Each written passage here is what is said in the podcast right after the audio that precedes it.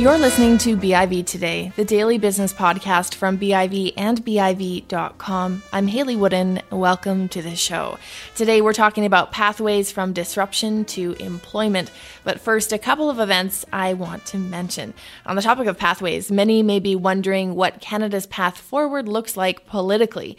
On November 6th, we host BIV Talks post election. It's part of our BIV Talks event series presented by the Downtown Vancouver Business Improvement Association. Our panel of experts may not have all the answers about what's to come politically at the federal level here in Canada, but they are going to do an excellent job of examining the implications of our recent federal election, and that includes looking at some impact areas for businesses. They'll also take a look at what the results mean for British Columbia. If you're interested in that event, you can visit biv.com slash events for more information. You can also join BIV on November 13th as we celebrate BC's top leadership with our annual BC CEO Awards. Six distinguished chief executive officers will be honored at an awards gala where each recipient will share lessons from their time in leadership. For more information, visit biv.com slash bc-ceo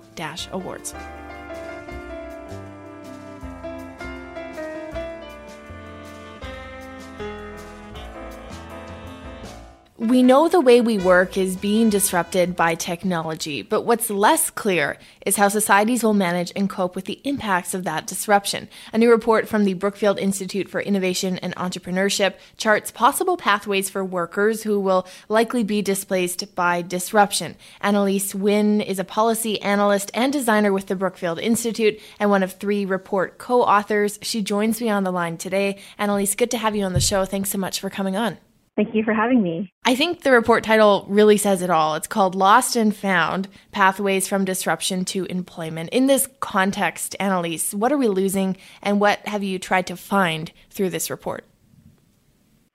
Right. So I think what the report really tries to address is that we're currently living in a context where I think people are constantly hearing that you need to work on your skills, you need to improve your skills, and you need to develop new ones um, because of potential influences that might cause you to, uh, you know, lose your job or um, or in a context where you constantly need to move jobs in order to feel valued or to get the pay that you want. But um, there's there's really a kind of piece missing where we're we're we're trying to understand how is it that people can do this because it's it's not easy. Um, so there have been a lot of uh, kind of tools um, coming out recently, uh, online tools that that are intended to kind of help people understand what skills they have um, and what the opportunities could be, um, because um, there's such a proliferation of of um, messaging where you know people are saying you need you, you might need a new degree, um, but specifically for people who are in mid career who have been working for a while and who might be struggling with the idea that you know you have a family and a steady job to to re-enroll like in or, or enroll at all in post-secondary um, to pay that money to put in that time to get a new degree without a guarantee of a job at the other end.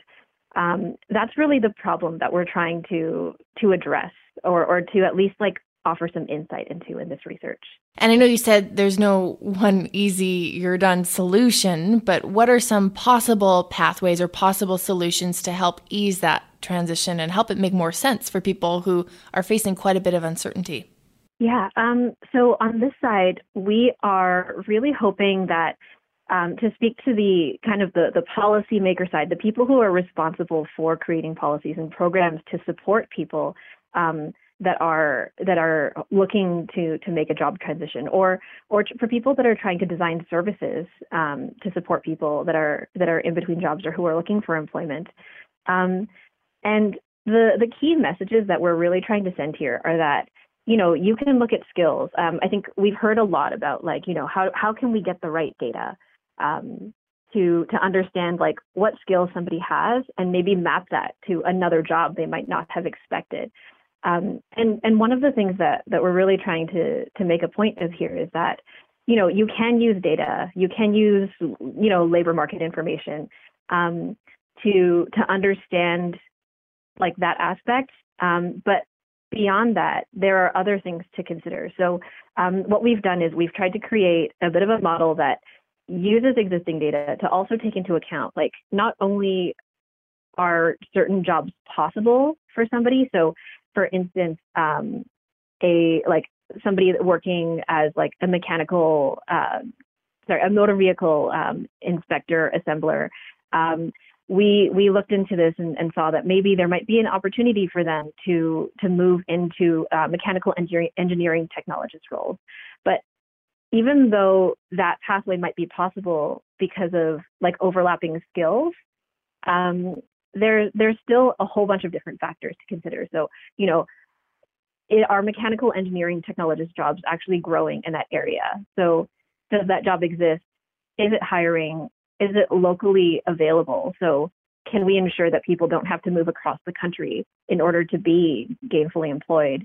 Um, could that job stick around um, in the future? Um, there was a there was a point I think I hear this example all the time where we uh, you know at one point people were saying we need more um, TV repair people, um, and maybe that's not uh, maybe that's not the a job that's really as much in demand anymore.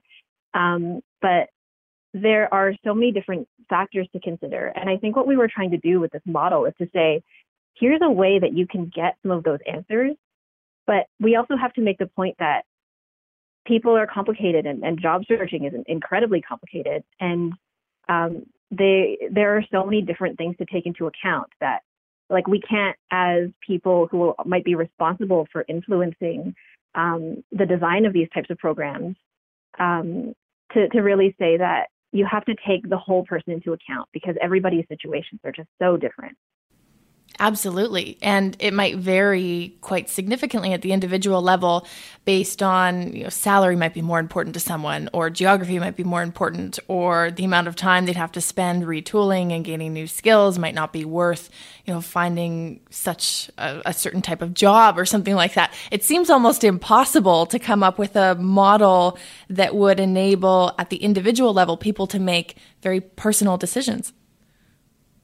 Definitely. Um, so and, and like this is what we we've tried to to emphasize here is that you know you can use like a, a, this data model or or really like find a way to use data as a starting point but you will always get to the point where you can't really serve everyone. There is no like one size fits all model. Like to to give you some examples um you know i i've heard stories of like let's say like friends or or uh, parents of friends or um, like relatives who are saying, well, you know, I I'm not happy where I am. Um, I'm not getting paid what I should, um, or you know, who are experiencing um, layoff situations.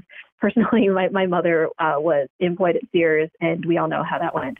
Right. Um, but people who are saying that, you know, maybe I'll take this Microsoft Word course, or maybe I'll go get that certificate. Um, but and that's really in, like a big investment of, of, time and money without really knowing what's going to come out the other end.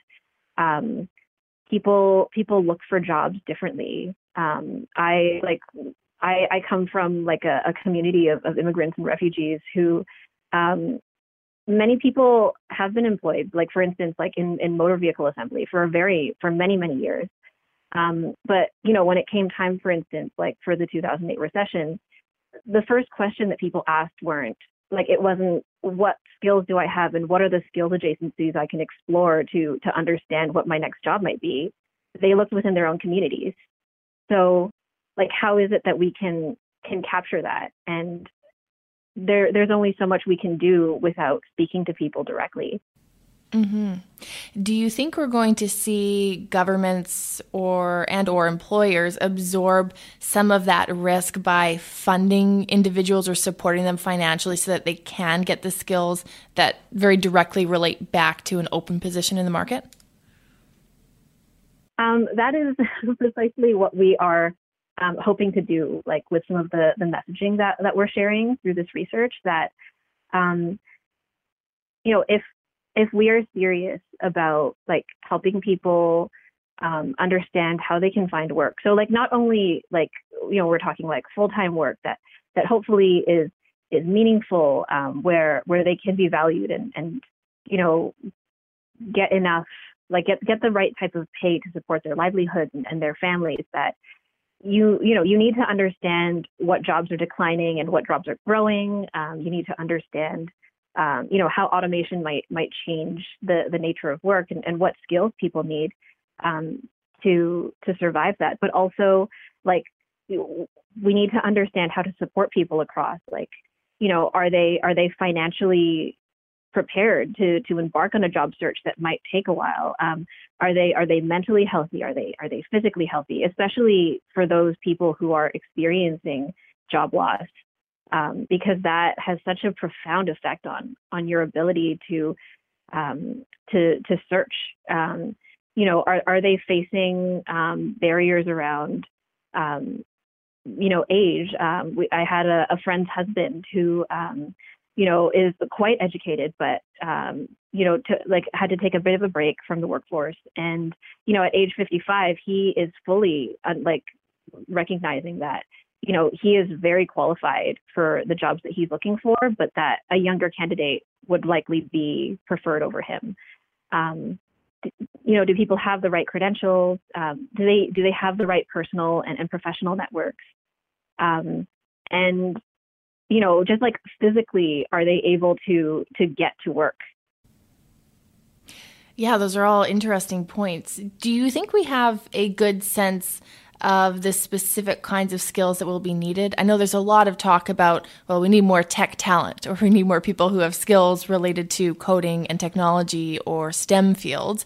But moving mm-hmm. beyond that, do we have a good grasp of what the job market's going to need by way of, say, soft skills or other kinds of skills? Yeah, I mean, I can give you an example, but but before that, I think like something to keep in mind is that like regardless of how like there's so much research coming out saying like you know these are the skills that you need and it's i think it's important to note that a lot of them are are fairly broad like being able to interface with technology um, and that, that's something that we're looking into in, in other research. Um, or you know, being able to communicate, to have um, kind of customer service skills. And what we're really hoping that this research will be helpful with is to understand like for specific sectors or specific uh, industries, um, are there are there important skills that we might not have considered? So um, one of the pathways that we looked at was um, looking at, at banking clerks. And one of the, the big pathways that kind of came out of that was um, uh, sales representatives. Uh, we looked at specifically financial sales representatives, but there's there's a really kind of interesting um, trend coming out of that where um, we are partnering with a, a, a program uh, called Palette, and what they're doing right now is um, working with employers to say, you know, we suspect that there is a, like that there's a skills fit here.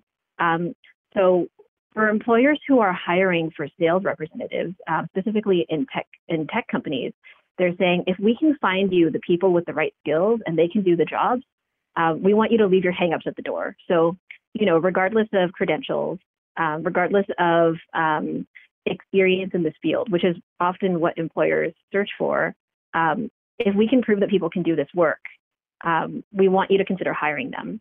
So, and and they're finding people from from everywhere, and like the, you know, they're they're finding people who are like who are bartenders, um, just you know, people from all walks of life who have these really strong customer service and sales skills um, that are being able to be like you know reemployed into into growing jobs. Mm. What are some other things you'd recommend or the report recommends employers should start doing now so that they can both find the talent that they need today and in the future, but also maybe start changing their processes or their thinking around what you just mentioned, how they even go about sourcing or hiring talent? Yeah. So um, I think like